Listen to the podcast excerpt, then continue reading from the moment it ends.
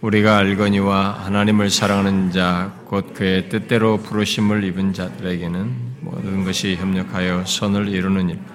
하나님이 미리 아신 자들을 또한 그 아들의 형상을 본받게 하기 위하여 미리 정하셨으니 이는 그러 많은 형제 중에서 마다들이 되게 하려 하심이니라.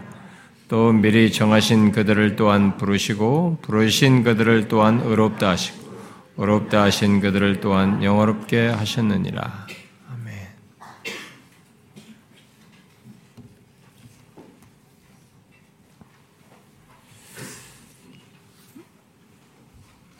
음, 어, 제가 이번 주부터 이렇게 어, 좀 수련회 좀 준비하려고 뭐 지난 주도 좀 뭐 점교추 모임 이후에도 잠깐 갔다가 또 계속 이번 주도 모임이 있어서 또 모임 중에 왔다 갔다 하면서 틈틈이 이렇게 옛날처럼 이게 좀 더 뭐 목요일까지 있지 못하고 우리 직분자들 교육이 있어서 수요일날 교육이 있어서 수요일날 예배 전에는 내려오고 그러니까 좀 이렇게 시간이 너무 없고 어, 뭐 저는 수요일날까지도 계속 설교에 긴장해서 겨우 마무리 또 뭐 등록 신방하면 집에 저녁에 주일날도 뭐 거의 밤 10시 넘어서 늦게 어, 돌아오고 이렇게 하지만 또 월요일날 저는 바로 또 기도원 가서 하고 뭐 이렇게 하는데 음 아, 참, 예, 하여튼, 말씀 수련회 준비하는데 쉽지 않아요. 사실 솔직히 제가 매번 그런 생각 하거든요. 준비하면서. 아, 진짜, 이번만 이렇게 한다. 이런 생각을 할 정도로 이렇게 매번 어, 수련회 준비하면서, 아, 진짜 다음에는 누구한테 맡기면 좋겠다. 뭐, 뭐 아니면은 좀 횟수를 줄이거나 아니면은 음, 뭐 이렇게 금요일날에 좀 맡기고 이렇게 준비를 하든가 뭐 이렇게 하여튼 뭐 별 생각을 하면서 그냥 꽉 여기까지 오는데 아 진짜 갈수록 어려워요. 음, 제가 뭐 여 전히 그런 준비해야 될 그런 필요는 있기 때문에 여전히 그만큼 시간은 들리고 필요는 시간을 소비를 해야 되는데 아, 그게 갈수록 제가 이제 이게 40대가 아니지 않습니까? 이게 한 30대만 해도 막 꿀꿀 참으면서 했는데 갈수록 어, 제가 이게 뭐, 뭐 허리도 그렇지만은 뭐 여러 가지 또 이게 어, 배꼽 아래도 이게 안 좋아요.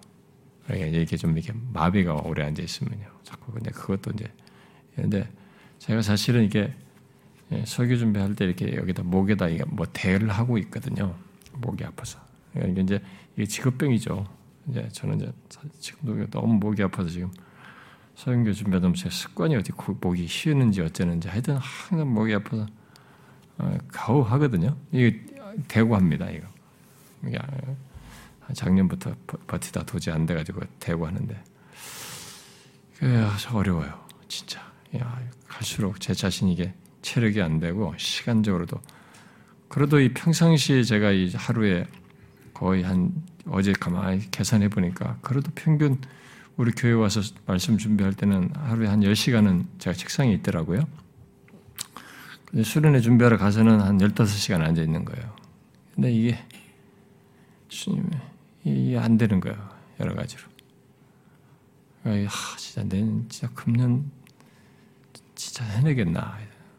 아, 진짜 금년까지만 하고 내년은 좀 누구한테 맡기는가 좋겠다. 뭐 이런 생각을 진짜 절절하게 하면서 합니다. 아, 이 진짜 수련회가 저한테는 보통 부담스러워요. 그리고 사실은 또 수련회 끝나면 제가 휴가 가서도 이제 우리 컨퍼런스 생각을 또 해야 되거든요. 아, 또 컨퍼런스 준비도 해. 그러니까 가고 그러니까 1년이 뭐 제가 휴가 잠깐 갈 때도 뭐 다 교회 생각하고 배 생각 다 뭐 다른 거 생각 많이 하고 그러지만은 겨우 1년 막 계속 그렇게 돌아가는 것 같아요.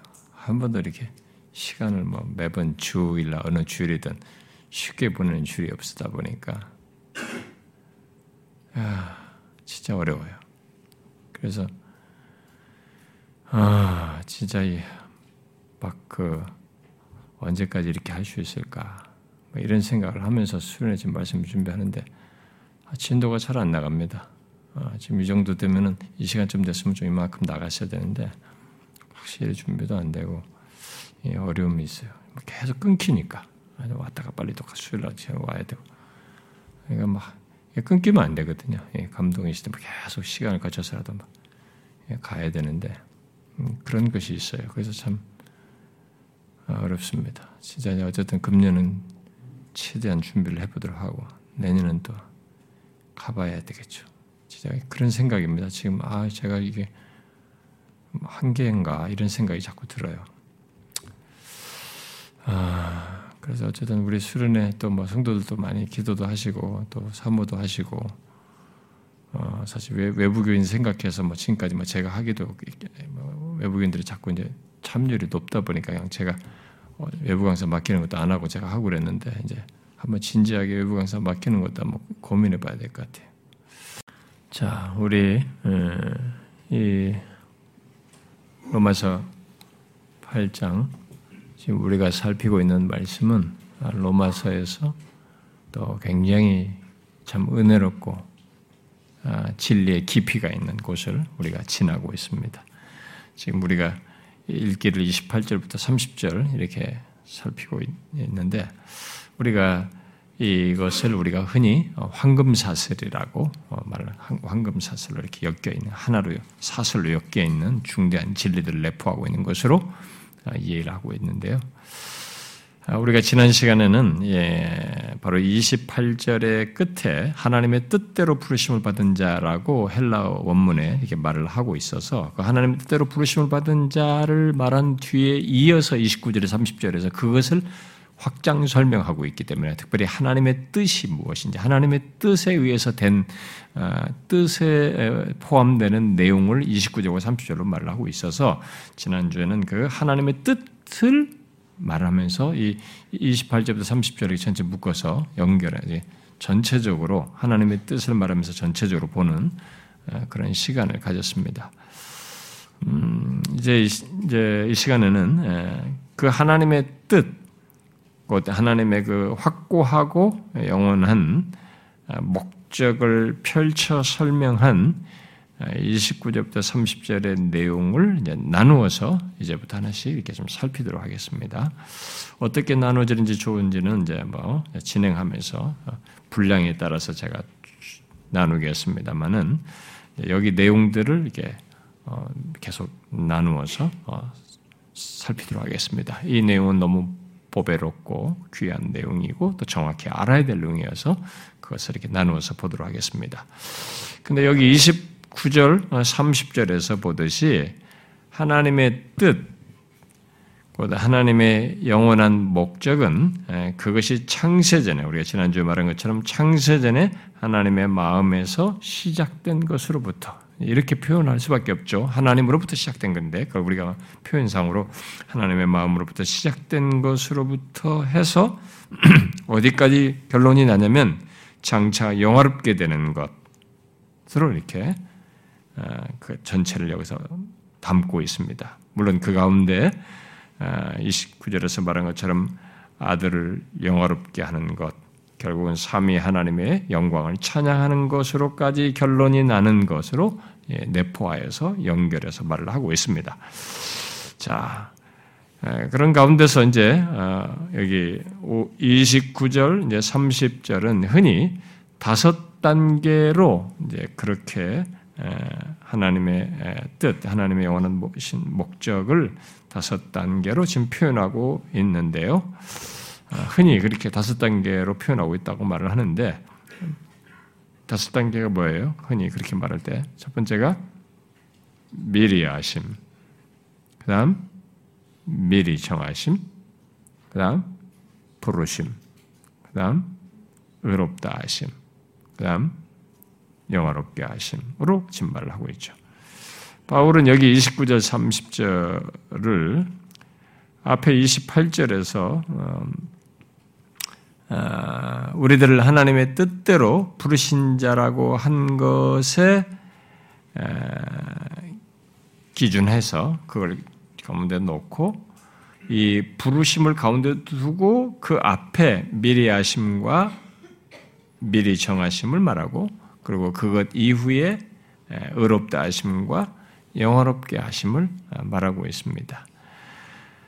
그래서 이 부르심 앞에 둔 그 두 가지는 뭐 하나님께서 어, 우리를 향해서 행하신 것, 부르심에 앞서서 우리를 향해서 행하신 것을 말한다고 하면 뒤에 두 가지는 그것 이후에 우리에게 일어난 것을 말하는 것이라고 할 수 있겠죠. 아, 자, 그러면 이 시간에 이제 우리들이 부르심을 받기 이전에 하나님께서 행하신 일로 말하는 그 두 가지 중에 첫 번째 내용, 바로 미리 아심을 오늘 살펴보도록 하겠습니다. 자, 여기 미리 아신 자라고 말을 하고 있는데, 이, 이것은 하나님께서 어떤 사람들에 대해서 미리 아셨다라는 것을 말을 하고 있습니다. 어떤 사람을 미리 아셨다. 그래 미리 아신 자라고 말을 하고 있어요. 자, 하나님의 뜻대로 부르심을 받은 자들을 미리 아신 자들로 이렇게 얘기를 하고 있습니다. 아, 이것은 아, 뒤은 내용의 이해를 좌우하는 다섯 가지로 지금 연결해서 말하는데 네 가지가 더 덧붙여서 말하는데 뒤에 네 가지의 모든 내용의 이해를 좌우하는 중요한 내용입니다. 이것을 정확하게 잘 이해해야 뒤에 있는 내용들을 다 잘 이해하게 되는 것이죠. 아, 특히 이 바울의 구원론에 대한 이해를 결정하는 것에 있어서 이게 그 내용을 어, 일종의 기준자가 된 좌우하게 되는 중요한 내용인 것입니다. 아, 당장 뒤에 나오는 미리 정하심부터 이 미리 아신 자에 제한되고 있습니다. 미리 정하신 자는 미리 아신 자에 제한돼서 따라오고 있기 때문에 바로 미리 아신 자를 잘 이해해야 됩니다. 어떻게 이해하느냐? 여기서 잘못 이해하면 뒤도 뒤에 것도 이제 달리 이해하게 되는 것이죠. 자, 그러면 여기 하나님께서 미리 아신다는 것은 무엇을 말할까요? 음? 안타깝게도 지금까지 많은 학자들에 의해서 많은 주석자들, 성경 해석자들, 그리고 그들의 영향을 받아서도 설교자들과 성도들이 이것을 이해하는데 견해가 나뉘었습니다. 그런데 일단 여기 미리 안다라는 이 말은 문자적으로 어, 어떤 이 어떤 것을 그 일이 일어나기 전에 진짜 미리 안다, 아, 미리 먼저 안다라는 것을 말을 하는데 여기서 아, 이 단어 자체가 미리 안다는 단어 자체가 안다라는 말에 미리로 번역된 게 이제 전치사를 붙인 겁니다. 안다라는 동세 동사에다가 앞에 또는 전에라고 하는 이 전치사를 붙여서 어, 말을 한 것이에요. 그래서 어, 뭐 있기 전에 어떤 것을 이제 어, 뭐 어떤 것을 미리 아는 것, 네, 이렇게 문자상으로는 그런 것입니다. 자, 이런 문자적인 의미를 두고 어떤 어떤 사람들은 아, 이제 이 말을 이렇게 이해하는 거죠. 음, 하나님께서 앞으로 미래에 말이죠. 미래에 있을 일들을 있을 일을 아신다는 것. 하나님은 아시잖아요. 모든 것을. 그러니까 미래에 있을 일을 아신다는 차원에서 이 미리 안다는 것을 이해하고자 하는 시도예요. 그래서 어, 이 말을 하나님께서 자신을 믿을 사람들을 미리 내다보시고, 어, 그러니까 우리가 흔히 예지라고 그러죠. 음, 이러한 예지를 따라서 미리 정하셨다. 뒤에 미리 정하신 것은 바로 믿을 사람들을 미리 아, 내다보고 그런 것을 미리 예지한 가운데서 미리 정하셨다는 말이다. 이렇게 연결해서 해석을 해요. 여러분, 지금 제가 말은 따라오고 있죠? 무슨 말인지? 그러니까 여기 미리 안다는 말을 뭐 어떻게 이해하느냐가 굉장히 중요한 거예요. 그러니까 뒤에 미리 정하심도 거기 따라서 이제 해석이 결정이 나거든요. 그런데 이제 많은 사람들이 해석이 문자적으로 일단 그런 뜻을 갖고 있으니까 먼저 안다 이런 뜻이 있으니까 그런 뜻을 따라서 하나님이 미래에 있을 것을 다 아신다. 어? 미래에 있을 것을 아신다는 차원에서 이 단어를 해석하는 거예요. 문자를. 여기 미리 아신 자라는 말을.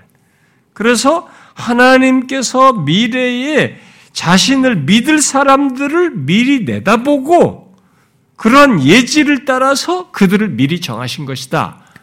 어? 이렇게 연결해서 해석을 한다는 거죠.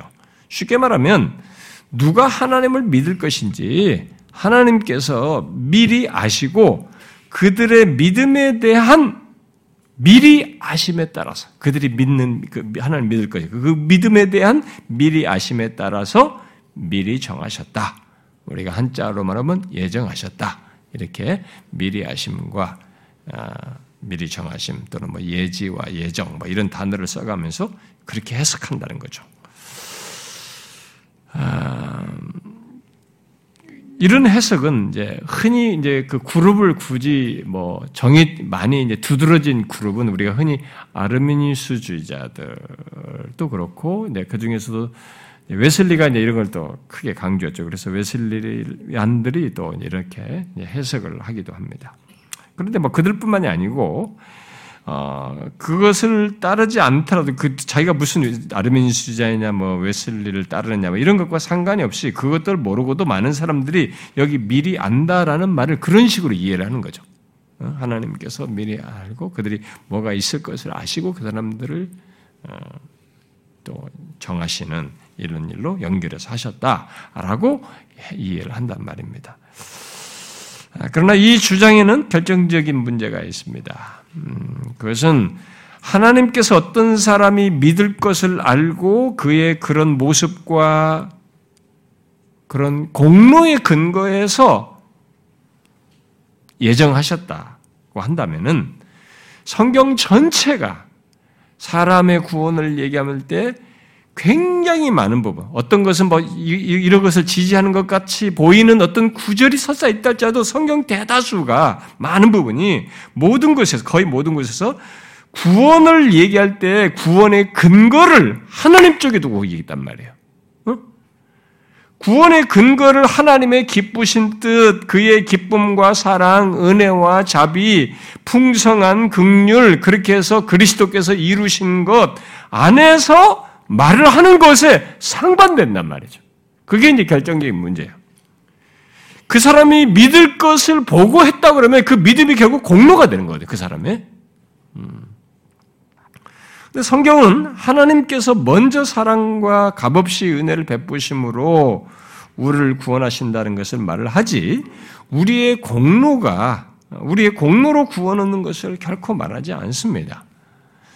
아, 이미 우리는 그런 믿음을 많이 그런 내용 성경에 대해서 그런 내용들을 우리가 많이 이미 읽었어요. 우리가 지난 두 주 동안 그 읽었던 내용 중에서도 이제 뭐 여러 군데가 있지만은 그 하나만 제가 읽어드리면 뭐 여러분이 안 찾으셔도 됩니다. 우리가 지난 이제 또 계속 두 주 연속을 읽었던 디모데후서 1장 같은데 그 구절 같은 데 보면은 하나님이 우리를 구원하사 거룩하신 소명으로 부르심은 우리의 행위대로 하심이 아니요 오직 자기의 뜻과 영혼 전부터 그리스도 예수 안에서 우리에게 주신 은혜대로 합니다.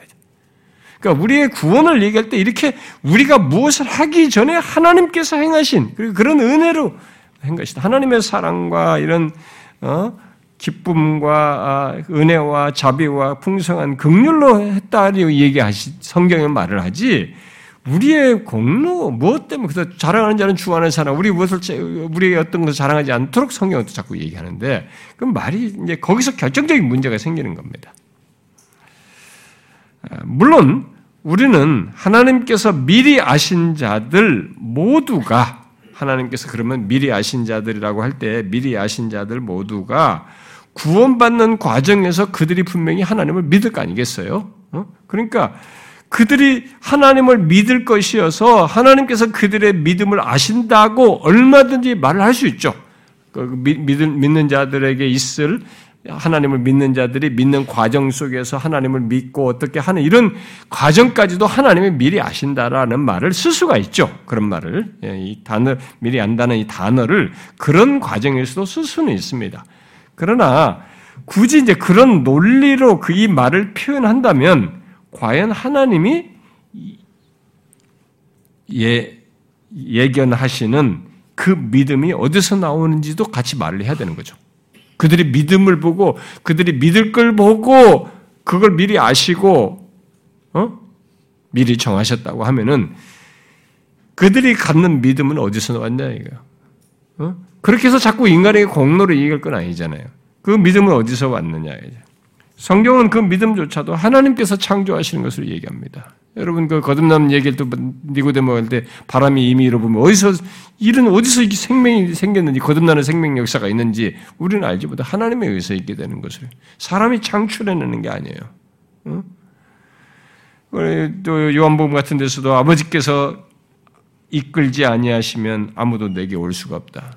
내가 가, 는 것에 앞서서 아버지께서 이끌지 아니하시면 올 수가 없다는 거죠. 여러분 에베소 2장 같은 것에서도 어, 믿음이 우리에게서 난 것이 아니고 하나님의 선물이다라고 얘기를 하지 않습니까?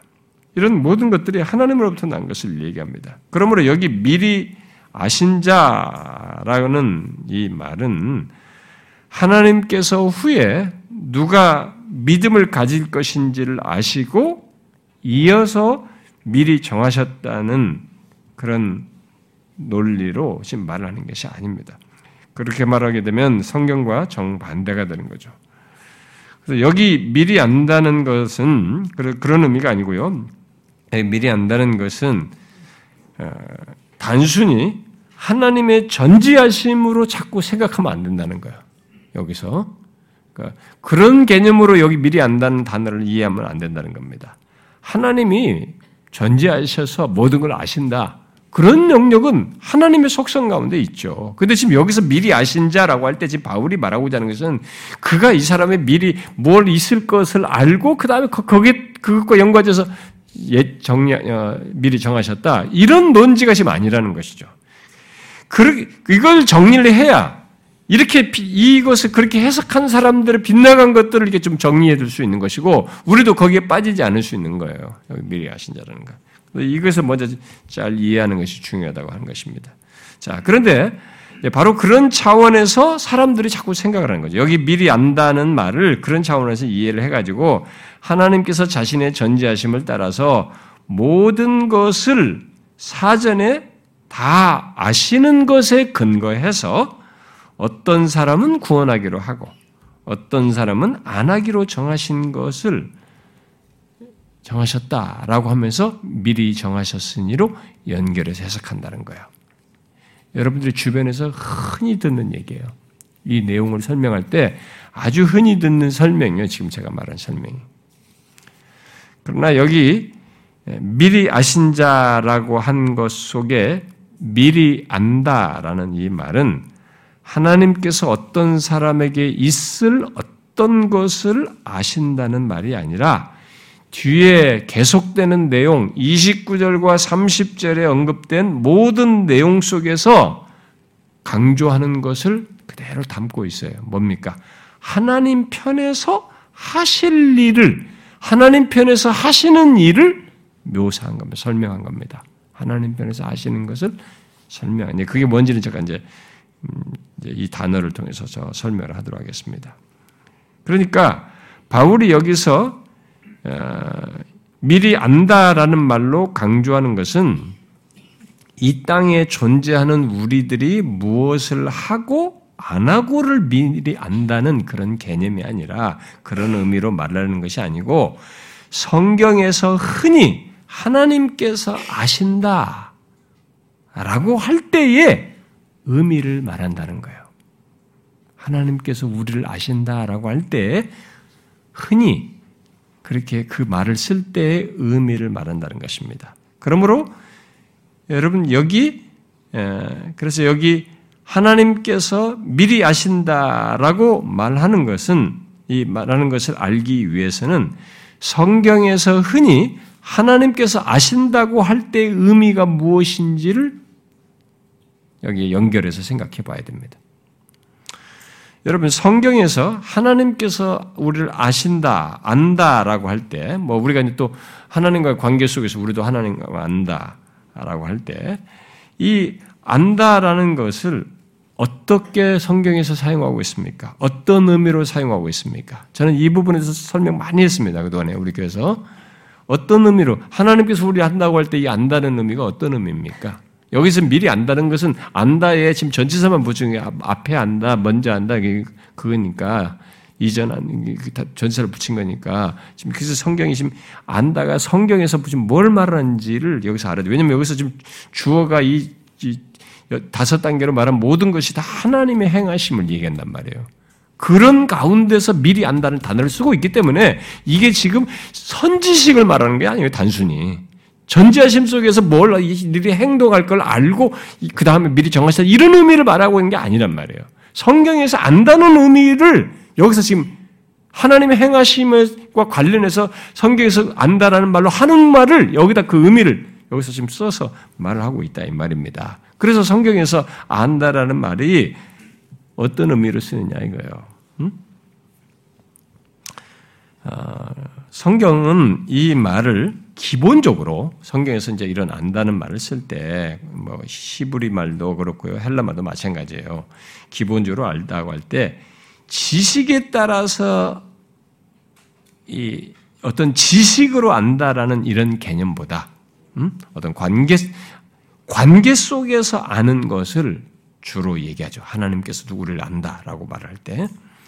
그래서 구약에서는 하나님께서 언약을 맺은, 언약을 맺은 대상들에 대해서 언약적인 사랑을 나타내시는 것을 안다라는 말로 설명해요. 구약성경에서니. 그걸 이해하는 게 중요한 겁니다. 뭐 시간이 좀 많으면 좀 다 이런 용례들을 살피고 싶습니다만은 어, 너무 많기 때문에 몇 개만 좀 우리가 이걸 이해를 하면 좋겠는데요. 어, 찾아보면 좋겠는데 성경에서 안다는 말을 하나님과의 관계에서 쓰는 쓰든 어, 인간과의 관계에서 쓰든 이 말은 기본적으로 관계 속에서 아는 것을 말한다는 것을 여러분들이 먼저 항상 염두에 둘 필요가 있어요. 자, 그런데 하나님께서 자기 백성에 대해서 이 말을 어, 쓰시, 써서 어, 적용하는 내용 중에 이제 우리가 잘 많이 인용하는 그 내용, 중요하게 선, 이 안다는 것의 의미를 잘 살려서 표현한 대표적인 것 중에 하나가 뭐냐면 이제 아모스에 있는 말씀인데요. 한번 좀, 좀 찾아봅시다. 아모스. 어, 아모스 3장이죠. 그게. 음.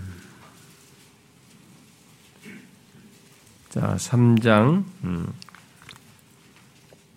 2절을 한번 읽어봐요. 2절. 다 같이 읽어봅시다. 시작. 내가 땅의 모든 족속 가운데 너희만을 알았나니 그러므로 내가 너희 모든 죄악을 너희에게 보응하리라 하셨나니 그래서 여기 하나님께서 내가 땅의 모든 족속 가운데 너희만 알았다 라고 말했어요.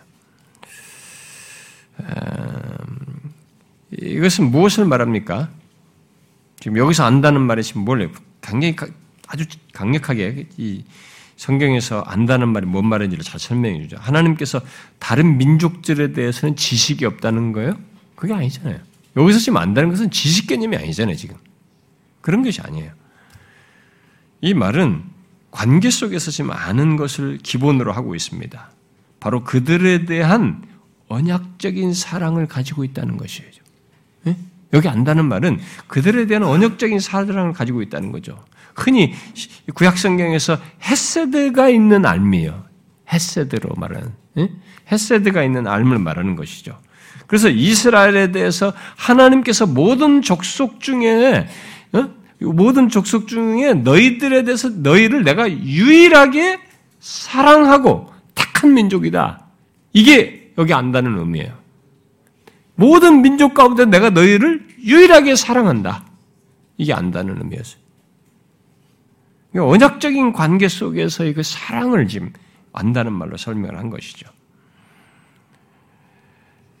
또 여러분이 어, 그게 이제 아주 참 이 표현이 잘 그걸 말해주는 두드러지게 표현해주는 내용입니다. 여러분 뒤에 아모스 아, 아, 아모스 말고 이제 호세아서 한번 봅시다. 호세아서.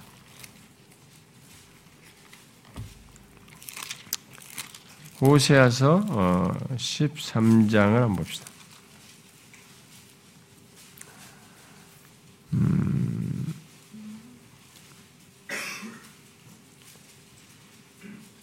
(13장) 음, 그 4절부터 6절을 한번 읽어봅시다. 호세아서 13장 4절부터 6절 시작. 그러나 애굽 땅에 있을 때부터 나는 내 하나님 여호와라 나밖에 네가 다른 신을 알지 말 것이라 나 외에는 구원자가 없느니라 내가 광야 마른 땅에서 너를 알았거늘 그들이 먹여 준 대로 배가 불렀고 배가 부르니 그들의 마음이 교만하여 이로 말미암아 나를 잊었느니라 자 여기서 지금 5절에 내가 광야 마른 땅에서 너를 알았다 이렇게 얘기했어요. 이 알았다는 게 뭡니까? 이스라엘 백성에 대해서 미리 선지식으로 지식적으로 알았다는 거예요? 아니죠. 하나님께서 광야에서 이스라엘을 알았다는 말은 뒤에 이제 6절에서도 말하다시 그들을 관계 속에서 사랑하시고 돌보셨다는 거예요. 여기서 안다는 것은 관계 속에서 사랑하시고 돌보셨다는 거죠. 바로 그런 것을 안다라고 표현하고 있는 것입니다. 하나님은 바로 그런 의미에서 예레미야에게도 말씀하셨죠. 여러분 한번 우리가 또 예레미야서도 한번 봅시다. 어. 예레미야 여러분 1장을 한번 보세요.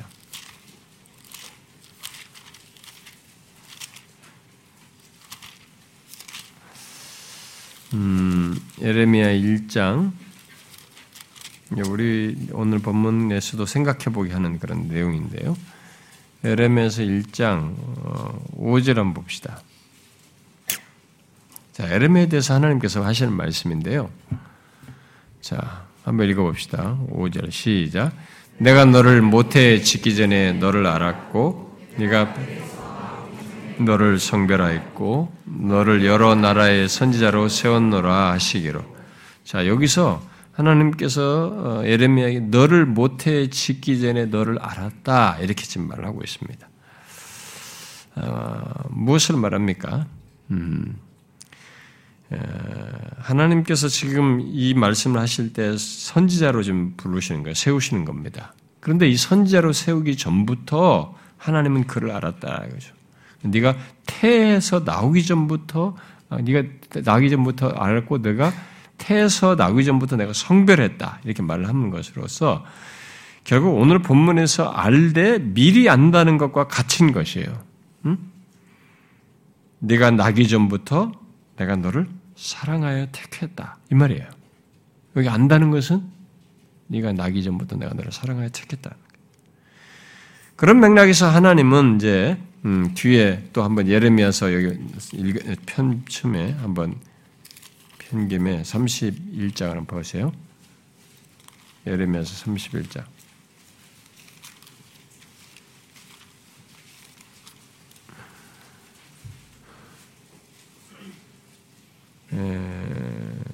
이 31장에서 예레미야를 통해서 하나님께서 어, 자신이 이스라엘과 가진 관계 곧 아는 관계가 어떤 것인지를 이렇게 설명하는 몇 언급을 하는데요. 그 31장 3절 한번 읽어봐요. 자, 31장 3절 읽어봐요. 시작. 옛적에 여호와께서 나에게 나타나사 내가 영원한 사랑으로 너를 사랑하기에 인자함으로 너를 이끌었다 하였노라. 근데 이게 이제 2절로 보면은 이제 여호와께서 이같이 말씀하시니라 칼에서 벗어난 백성이 광야에서 은혜를 입었나니 광야에서 은혜를 입었나니 곧 내가 이스라엘로 안식을 얻게 하려 할 때라. 그러면서 옛적을 얘기해 됩니다. 어? 그래서 이들을 지금 여호와께서 그들을 어떻게 하셨어요? 이 안다는 것이 무엇인지에 대한 설명적인 용어가 딱 나오는데 여기에 내가 영원한 사랑으로 너를 사랑하기에 그랬어요. 이게 안다는 것이었어요. 사랑을 어? 이스라엘과 가진 관계에 대한 아는 관계에 대한 묘사가 이거예요. 그래서 이게 성경에서 안다는 것이 바로 이런 의미였던 거죠. 어? 영원한 사랑으로 사랑하는 거죠. 앞에 아까 아모스 3장 2절에서 이스라엘 두고 너희만 알았다고 한 것이 구체적으로 무엇인지를 설명해 주는 표현이에요, 지금. 영원한 사랑으로 사랑했다. 이스라엘에 대해서 하나님은 영원한 사랑으로 사랑하시는 대상으로 여겼던 것이죠. 그게 그들에 대해 안다라는 의미였어요. 자, 이스라엘에 대한 이런 관계 속의 암을 이제 여러분 어, 신명기를 한번 보세요. 뭐 아, 너무 간단한 얘기인데 뭐 그냥 뭐 다 무슨 말인지 알겠어요. 안다는 게 무슨지 무슨 말인지 하지 말고 성경을 잘 이해해야 돼. 왜냐면 제가 이렇게 이걸 여러분들 든든히 해놔야 어, 지금 이, 이, 말로 많은 사람이 다르게 해석하거든요. 거기서 헷갈려요. 예, 거기서 전혀 다른 결론으로 나가요. 그러니까 이걸 이, 이 말을 잘 이해하는 게 뒤에 내용 모든 걸 결정하는 것이기 때문에 잘 성경을 가지고 이해를 해야 됩니다. 자, 신명기 7장을 보세요.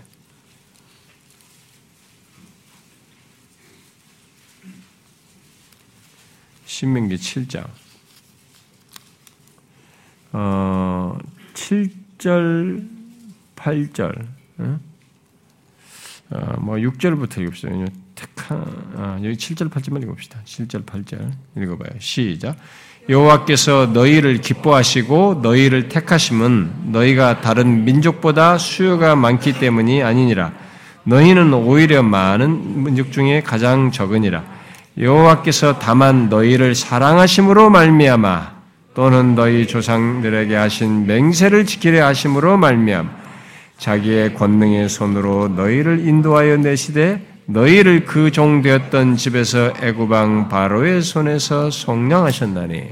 자, 여기서 지금 안다는 것이 내가 이스라엘 백성 너희만 안다라고 할 때 그게 뭔지를 말해주는 거죠. 응? 뭐예요? 내가 그 너를 택하셨다. 그이 택하심이 그들 너희만 알았다는 것에 대한 또 다른 설명이기도 한데 그게 이제 구체적으로 뭘 어떤 내용을 말하냐? 그게 너희를 사랑하심으로 말미암아. 근데 언약 언약적인 사랑이에요. 너희 조상으로 맹세하시면 지킨다 그러니까 언약적인 사랑이죠. 그래서 여기 지금 구체적인 설명으로 보니까 성경에서 안다라고 했을 때에 그것은 사랑하는 거죠. 관계 속의 사랑이에요. 그래서 이게 성경에서 안다는 말은 연약적인 관계 속에서 사랑하는 것이에요. 그게 지금 음, 아는 것이 하나님께서 자기 백성 안다라는 말의 의미였어요. 자, 여기 안다는 의미와 관련해서 이제 하나만 좀 더 살펴봅시다. 이제는 신약을 한번 보고 싶은데요. 신약에 이러한 안다는 의미를 부정적으로 사용한 신약의 표현인데 그건 우리가 유명한 그 예수님의 말씀 마태복음 그 7장을 한번 봅시다.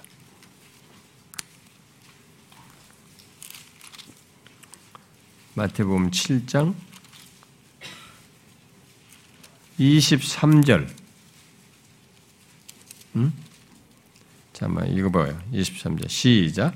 그때 내가 그들에게 밝히 말하되 내가 너희를 도무지 알지 못하니 불법을 행하는 자들아 내게서 떠나가라 하니라.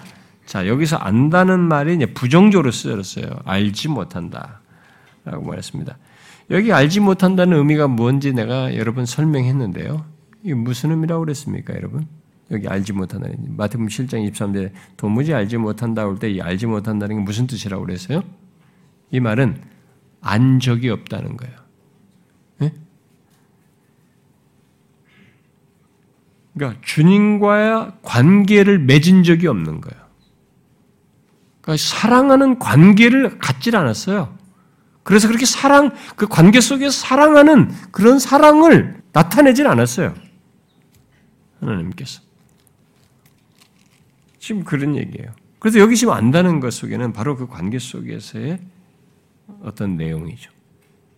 관계 속에서의 암, 바로 관계 속에서 사랑을 얘기하는 거죠. 이렇게 성경에서 안다는 것은 어, 계속적으로 모든 내용들이 다 공통적으로 이런 살펴본 최소의 내용들 속에서 알다시피 관계 속에서 사랑이 있는 것, 관심과 돌봄이 있는 것을 말하는 것이죠. 그래서 하나님께서 이 말을 누군가에게 바로 특히 언약 백성들에게 쓸 때는 언약 안다는 말을 쓸 때는 그 말은 그 말을 하나님과의 언약적인 관계 속에서 사랑을 드러내는 것으로 이 말을 쓰는 거죠. 성경에서 안다는 말을 쓸 때. 자, 본문에 이 미리 안다는 말은 그런 의미의 안다라는 말 앞에 전에 앞에라는 전치사를 덧붙여서 미리 그런 사랑을 가진다라는 것을 얘기해요. 미리 그런 사랑을 가지셨다. 그런 사랑을 개인적으로 어떤 대상을 두고 관계 속에서 가지셨다. 이 의미예요. 여기 미리 한다는 말이에요. 바로 그런 의미에서 바울이 이제 로마서 11장에서 미리 안다는 말을 지금 안다라는 말을 쓴 것에 연장선상에서 미리 안다는 말을 쓰는 거예요. 여러분 뒤에 이제 로마서 11장을 보시면 거기 이제 미리 안다는 말이 여기와 같은 말이 쓰여지는데 자, 11장 그 2절 읽어 봅시다. 자, 시작. 하나님이 그 미리 아신 자기 백성을 버리지 아니하셨나니 너희가 성경이 엘리야를 가리켜 말한 것을 알지 못하느냐 그가 이스라엘을 하나님께 고발하되 자 여기서 하나님이 그 미리 아신 자기 백성을 버리지 아니하셨다 이렇게 있어요. 미리 아신이라는 여기 말이 지금 나왔어요. 그러니까 이 말이 지금 앞에서 설명한 안다는 말의 연장선상에 지금 쓰고 있는 거죠. 응? 어, 하나님께서 어, 자신이 사랑하시고 택하신 이스라엘을 버리지 아니하셨다는 것을 이 미리 안다는 말로 쓰고 있는 거예요. 여기서 어? 자신이 사랑하시고 택하신 이스라엘을 그러니까 여기 미리 안다는 것을 사랑하는 백성이냐 택한 백성을 버리지 아니하셨다 이 말로 지금 쓰고 있는 거예요. 같은 맥락에서 그런 알의 의미로 쓰고 있는 거죠. 단순히 이스라엘 백성들이 뭘 할 것을 지식적으로 알고 버리지 않았다 이 말이 아니라는 거예요. 사랑하는 백성이 돼. 택한 백성이죠. 사랑하여 택한 백성. 그게 지금 안다.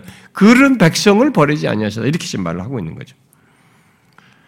사도 베드로는 이제 바로 같은 맥락에서 그런 의미에서 미리 아신다는 것을 이제 우리 그리스도인들에게 연결해서 말을 합니다. 자, 어, 여러분 우리 베드로전서를 한번 봅시다. 베드로전서 1장 베드로전서 1장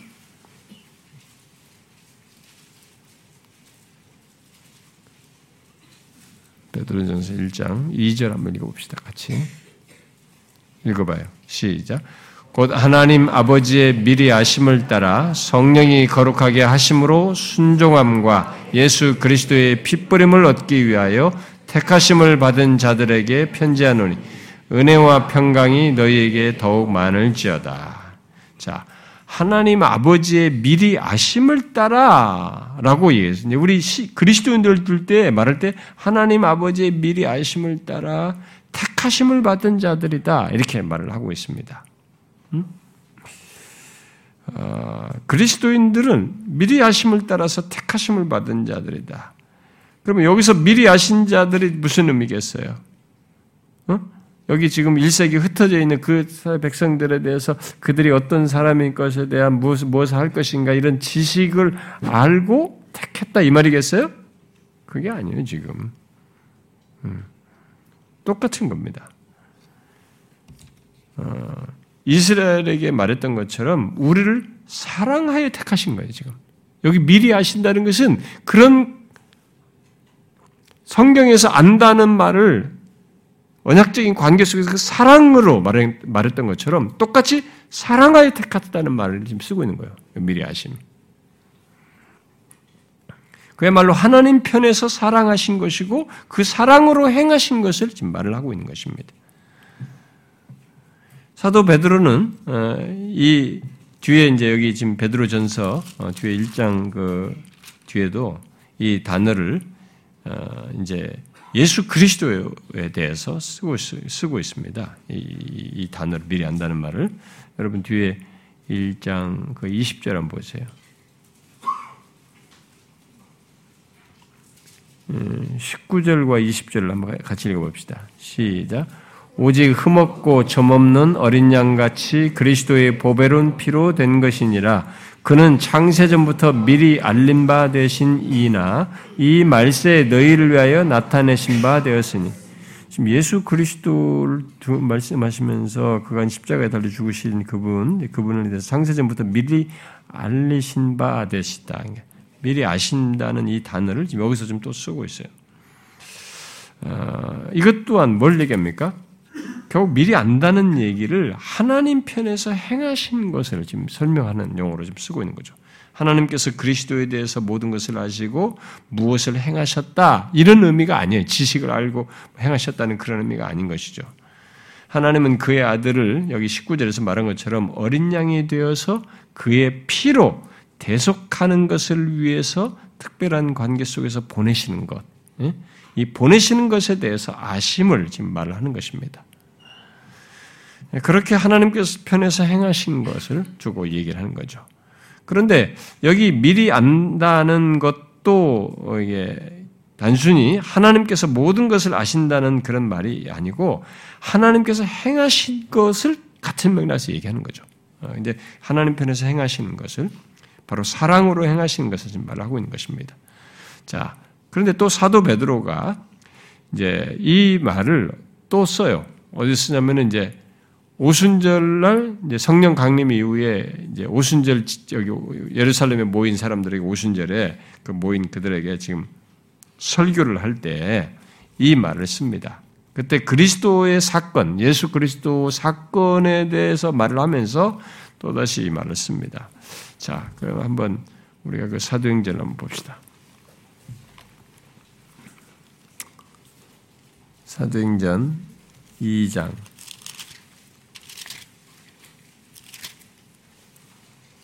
2장 23절 24절 23절 24절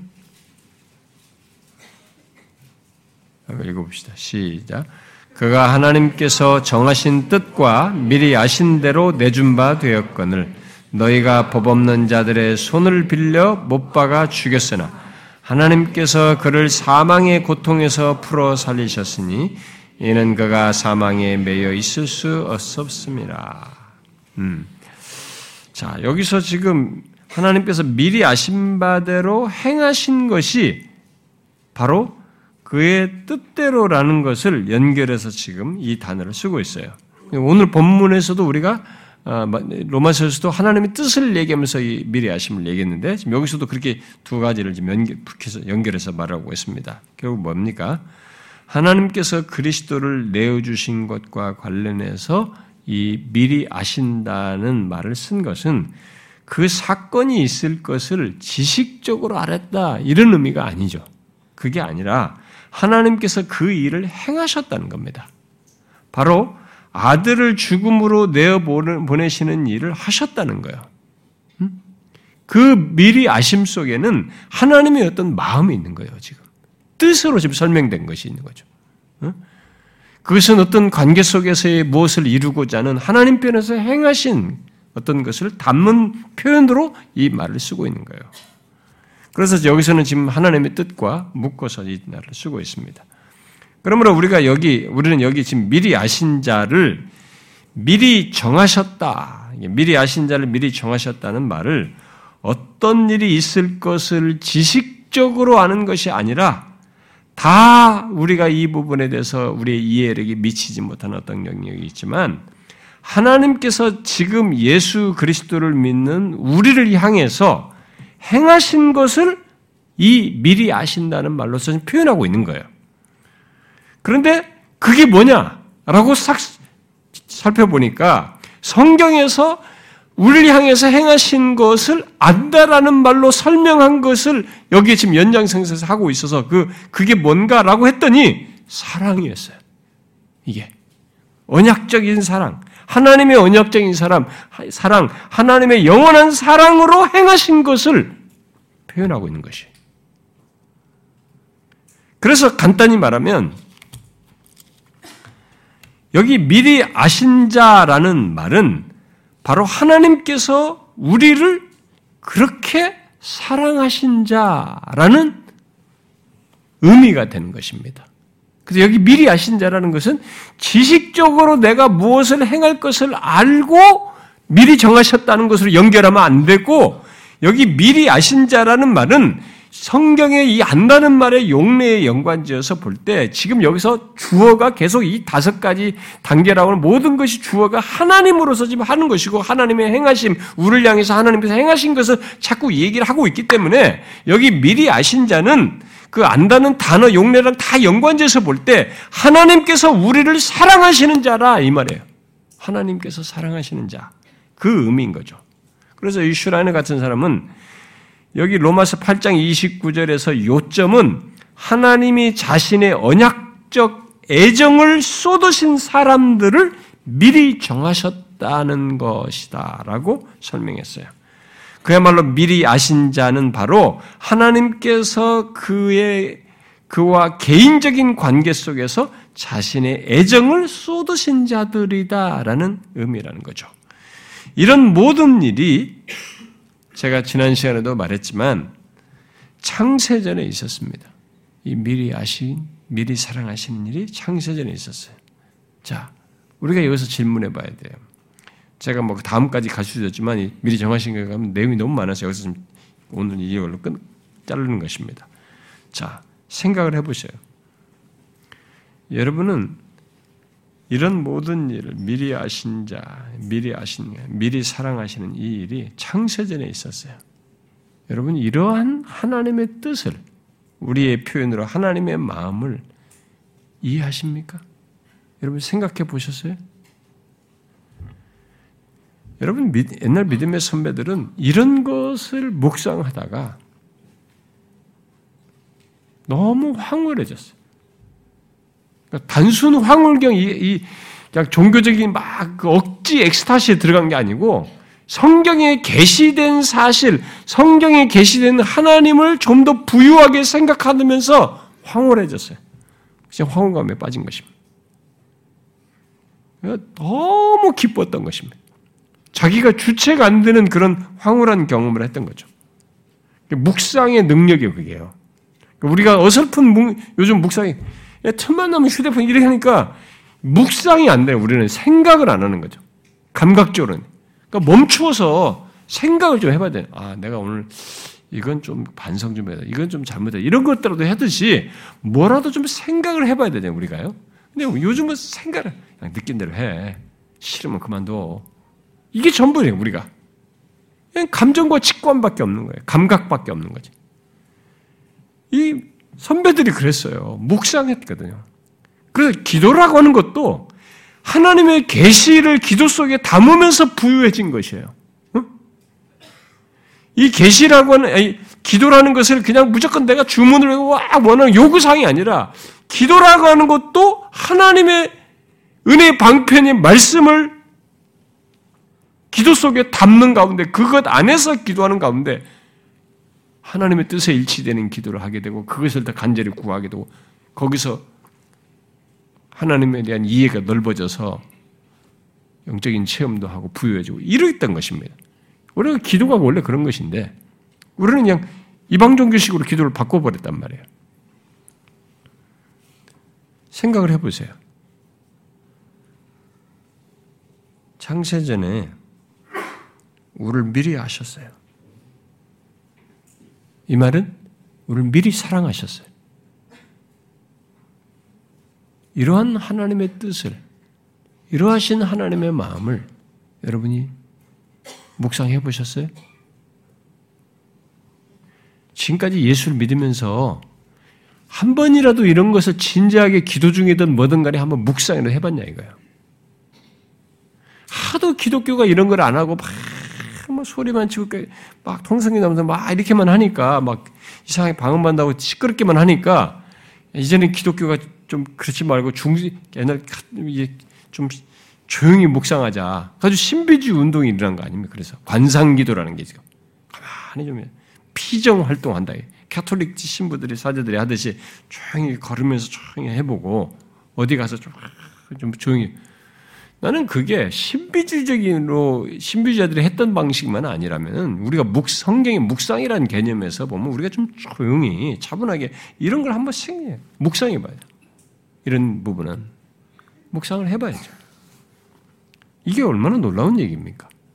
한번 상상해 봐요. 이 내용만 가지고도 여러분 가만히 묵상해 보면 아 이거 진짜 너무 경이로운 얘기입니다. 나는 지금 태어난 지가 몇십 년 사이 여기서 이 시기에 태어났습니다. 인류가 시작된 대로 시작된 대로부터 얼마나 많은 세월이 흘렀으며 근데 이제 태어나서 내가 예수를 믿게 됐습니다. 그런데 나라는 존재가 창세전에 하나님께서 미리 아신 자예요. 미리 사랑하신 자입니다. 이게 도대체 뭡니까? 이 놀랍고도 경이로운 사실이 있다니. 바울이 지금 그걸 설명하고 있거든요. 이 28절처럼 모든 것이 어? 협력하여 선을 이루는 삶이 현재 있는 사람들은 앞서서 이게 있는 거예요, 지금. 하나님이 미리 아신 자예요. 미리 사랑하신 자인 것입니다.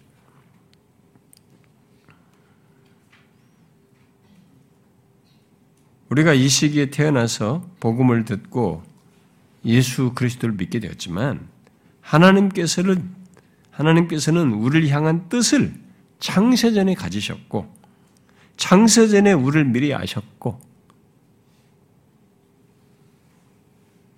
그래서 우리를 우리는 하나님께서 미리 아신 자들로 불리고 있는 것입니다. 예수 믿는 자들. 얼마나 기이하고 놀라운 일입니까? 예, 존 머레이 같은 사람은 본문을 설명하면서 이렇게 말했어요.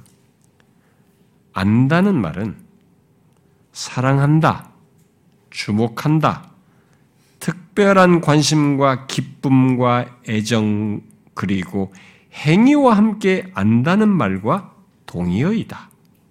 그러므로 하나님이 미리 아신 자들은 사실상 하나님이 미리 사랑하신 자들이라는 말과 같다. 그랬어요. 그 말이 진짜예요. 하나님이 미리 아신 자들은 하나님이 미리 사랑하신 자들인 거죠. 우리가 그런 자들인 것입니다. 여러분은 예수 믿는 자신들이 그런 자인 것을 우리가 예수를 믿고 나서 뒤늦게 알게 되었습니다만 예수 믿는 사람들은 모두 다 그런 자들이에요. 하나님께서 창세전에 미리 아신 자들, 바로 하나님께서 미리 사랑하신 자들, 창세전에 우리를 기뻐하시고 사랑하는 자들이라는 것이죠. 그래서 내가 나를 보고 말하고 판단하는 것이나 여러분 우리들이 우리 자신에 대해서 판단하잖아요. 우리 자신 말하잖아요. 나를 보고 내가 말하고 판단하는 것이나 또 남이 그렇게 하는 것과 상관없이 예수 믿는 우리는 이 세상을 창조하신 하나님, 유일하신 참 하나님, 영원부터 영원까지 계신 하나님이 창세전에 미리 아신 자입니다. 사람들이 나를 어떻게 보든 내가 이 세상에서 어떤 조건을 가지고 있던 중요한 것은 예수 믿는 우리는 하나님께서 창세전에 아신 자예요. 하나님께서 창세전에 미리 사랑하신 자인 것입니다. 이 얼마나, 얼마나 놀라운 얘기입니까? 굉장한 사실이에요. 그래가지고 영화롭게까지 하는 거예요, 뒤에. 응? 기이한 설명을 하는 거죠. 와, 부르심 받은 자, 부르심 받은 자의 이 어마어마한 실체가 또 막고 있다는 것을 상세하게 설명하는 겁니다. 하나님의 뜻으로 뜻대로 부르셨다고 그 뜻이 얼마나 깊고 부유하고 많은 것을 담고 있는지 설명한 거야. 그러니까 누가 나를 어떻게 보느냐보다 더 중요한 것은 하나님이 이렇게 보신다는 거예요. 예수 믿는 우리에 대해서 하나님이 창세전에 미리 하신 자요, 창세전에 미리 사랑하신 자로 우리를 보신 거예요. 그 대상이에요. 상상해 보세요, 여러분. 이것이 뒤이은 모든 것을 설명합니다. 미리 정하셨다. 미리 정하신 자다. 부르신 자다. 의롭다 안 받은 자다. 영화롭게 된. 다 그것을 여기서 설명하는 거예요. 이것이 설명합니다. 우리는 창세전에 우리를 창세전에 택하시고 미리 정하신 것, 예정하신 것, 뒤이은 모든 것의 근원이 그러면 결국 뭐예요? 여러분 보세요. 여기서 미리 정하시고 뭐 우리가 돈이 뭐 택하셨 말하든 또 미리 정하신 예정으로 말하든 또 뒤에 뭐 어? 부르심, 의롭다 하심, 뭐 영화를 말하든 뭘 말하든 결국 이런 모든 것에 창세전에 택하신 것에서부터 예정하시고 뭐 그렇게 이런 것까지 있게 된 이 모든 것의 근원이 결국 뭐라는 겁니까? 뭐예요? 사랑이라는 거예요. 미리 사랑하십니다. 창세전에 택하시고 예정하신 이 모든 것의 근원은 하나님의 사랑이에요. 그리고 지난 시간도 제가 하나님의 기쁘신 뜻, 뜻을 기쁨으로 얘기했다고 그래. 근데 이 기쁨은 사랑이 있어야 가능한 얘기인데, 사랑이라고 그러는데, 진짜 여기서 이 말로 지금 설명을 하고 있는 거죠. 기쁨도 사랑이 있어야 하죠. 사랑이 근원인 것입니다.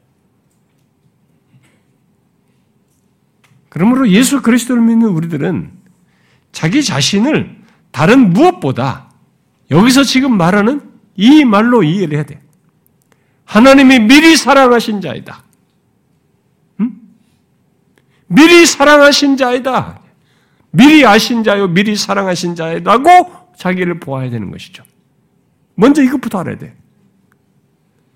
내가 나를 규정하기 이전에 여기서 사랑했다 동상으로 쓰고 있는 것도 아니에요. 사랑하시는 자라고 말하고 있어요. 미리 아신 자로 얘기하는 거죠. 음? 자로 얘기하는 거죠. 하나님께서 창세전에 우리를 그렇게 미리 아신 자, 미리 사랑하신 자예요. 여러분들은 이게 안 와닿습니까? 이게 여러분들에게 실제로 아직 와닿지 않습니까? 여러분, 지금 부름 받아서 예수 믿게 된 것이 그것을 지금 증거해 주는 거예요. 우리는 미래 영어롭게 되는 것을 경험을 할 것이지만 여기서 과거 시제로 영어롭게 하신 것으로 이미 그 사람으로 규정해 버리고 있습니다. 이 앞선 것이 있어서 뒤에 것이 있는 겁니다. 그리고 현재적으로 모든 것이 협력하여 선을 이루는 것도 이 앞선 것이 있어서 되는 거예요. 내가 살아가는 동안에 모든 것이 협력해서 궁극적인 선을 이루는 이것도 나를 미리 아시고 바로 미리 사랑하셨기 때문에 있게 되는 거예요. 영화롭게 되는 것도 마찬가지고. 우리가 여기서 놀라는 것입니다. 어찌 이 하나님의 세계를 다 알겠어요? 인간은 진짜 피조물입니다. 아주 유한한, 수명도 짧지만은 지성과 이도 아는 것도 아주 그냥 점점 더 쇠하고 말이죠. 아주 한정적인, 한 시대의 점처럼 들어와서 잠깐 살아가는 존재예요. 앞서서 수도 없는 인간들이 살았습니다. 그리고 다양한 문명과 다양한 조건 속에서 고생하면서 전쟁하면서 그 시기를 시기를 시기를 지나면서 살아왔습니다. 어떤 세계는 1세기 같은 데는 사자의 밥도 됐고 고난받고 죽임당하면서 수많은 세월을 지나갔습니다. 그 가운데 저와 여러분은 이 복음이 늦지막하게 듣게 된 이 극동 지역에 한 땅에 조그마한 땅에 태어나서 이 시기에 복음을 들었습니다. 그런데 복음을 듣고 나서 알고 보니 현재 내가 여기에 태어나서 복음을 듣게 된 것뿐만 아니라 그리스도인 된 것의 모든 것이 우연하게 있는 게 아니었어요. 이는 어마어마한 하나님의 계획 속에 있었던 것이고 하나님의 뜻에 따라서 있는 것이었고 그 뜻이 어떤 것이었는가 깊이 파헤쳐 보니까 내가 여기 태어나서 이 시기에 복음을 두고 예수 믿게 됐지만 하나님은 창세전에 미리 나를 사랑하셨어요. 아까 예레미야에게 네가 나기 전에 내가 널 알았다. 사랑하여 택했다. 이렇게 말한 거 똑같은 것입니다. 나기도 전에. 그러니 우리는 시공간에 매 있잖아요. 이게 담기가 어려워요. 이런 놀라운 사실, 이런 진술이 실제로 하나님에서 있게 됐다는 것을 내가 수용하기가 너무 커요. 진리가 너무 크고 실체가 너무 크다고. 근데 성경은 하나님이 육신을 입고 오셔서 이루신 것의 혜택자요 그것을 믿고 그런 구원을 경험하는 어떤 시점에 부르심을 받은 자의 시점을 가진 사람들은 이게 있어서 있는 것이다 라고 말하는 거예요. 미리 아신 자이기 때문에 있는 것이다. 미리 아신 자가 아니면 미리 사랑하신 자가 아니면 그의 부르심을 받은 자로서 있을 수가 없는 거죠. 예수를 믿을 수가 없는 거예요, 지금. 그리스도께서 죽으신 이런 것의 혜택자와 연결이 될 수가 없는 거죠. 어떻습니까, 여러분? 제가 로마서뿐만 아니라 어떤 얘기를 성경을 보면서 이 얘기에다가 결론에 가서 자주 얘기하지만 예수 믿는 것이 얼마나 영광스러운지 몰라요. 예수 믿게 된 것이 얼마나 복되고 영광스러운 것이지. 이런 하나님의 행위 때문에 그래. 이런 하나님의 행하심 때문입니다. 어? 우리야말로 우리끼리 보아도 아니단 말이에요. 내가 나를 보아도 나, 나 자신을 판단할 때 볼 때 진짜 하찮게 있는데 나를 이렇게 말씀하신단 말이에요. 미리 아신 자로. 미리 사랑하신 자로 말하는 거예요. 이걸 어떻게 이해하겠어요? 영원하신 분께서 창세전에 그리 하셨어요. 그래서 그리스도 안에서 우리를 모든 것을 에베소 1장 3절부터 14절에 말하는 것을 다 경험하여 그 그리스도의 우주적인 교회의 한 구성원이 되게 하셨죠. 우리 앞에는 영광스러운 것이 기다리고 있습니다. 그것은 미리 사랑하셨기 때문에 있는 거예요. 결과예요, 결과. 뒤따르는 것입니다. 확정된 것이 그냥 뒤따라오는 것입니다. 이것부터 먼저 알아야 되는 거예요. 여기 다섯 단계로 말하는 이 모든 설명은 하나님이 우리를 창세전에 미리 사랑하셨다는 거예요. 여기가 출발이에요. 여기서부터 와 그래서 하나님이 이렇게 하셨고 부르셨고 나를 이 자리까지 오게 하셨고 소망 중에 살게 하시는 거구나. 모든 것이 협력하여 선을 이루게 하시는구나.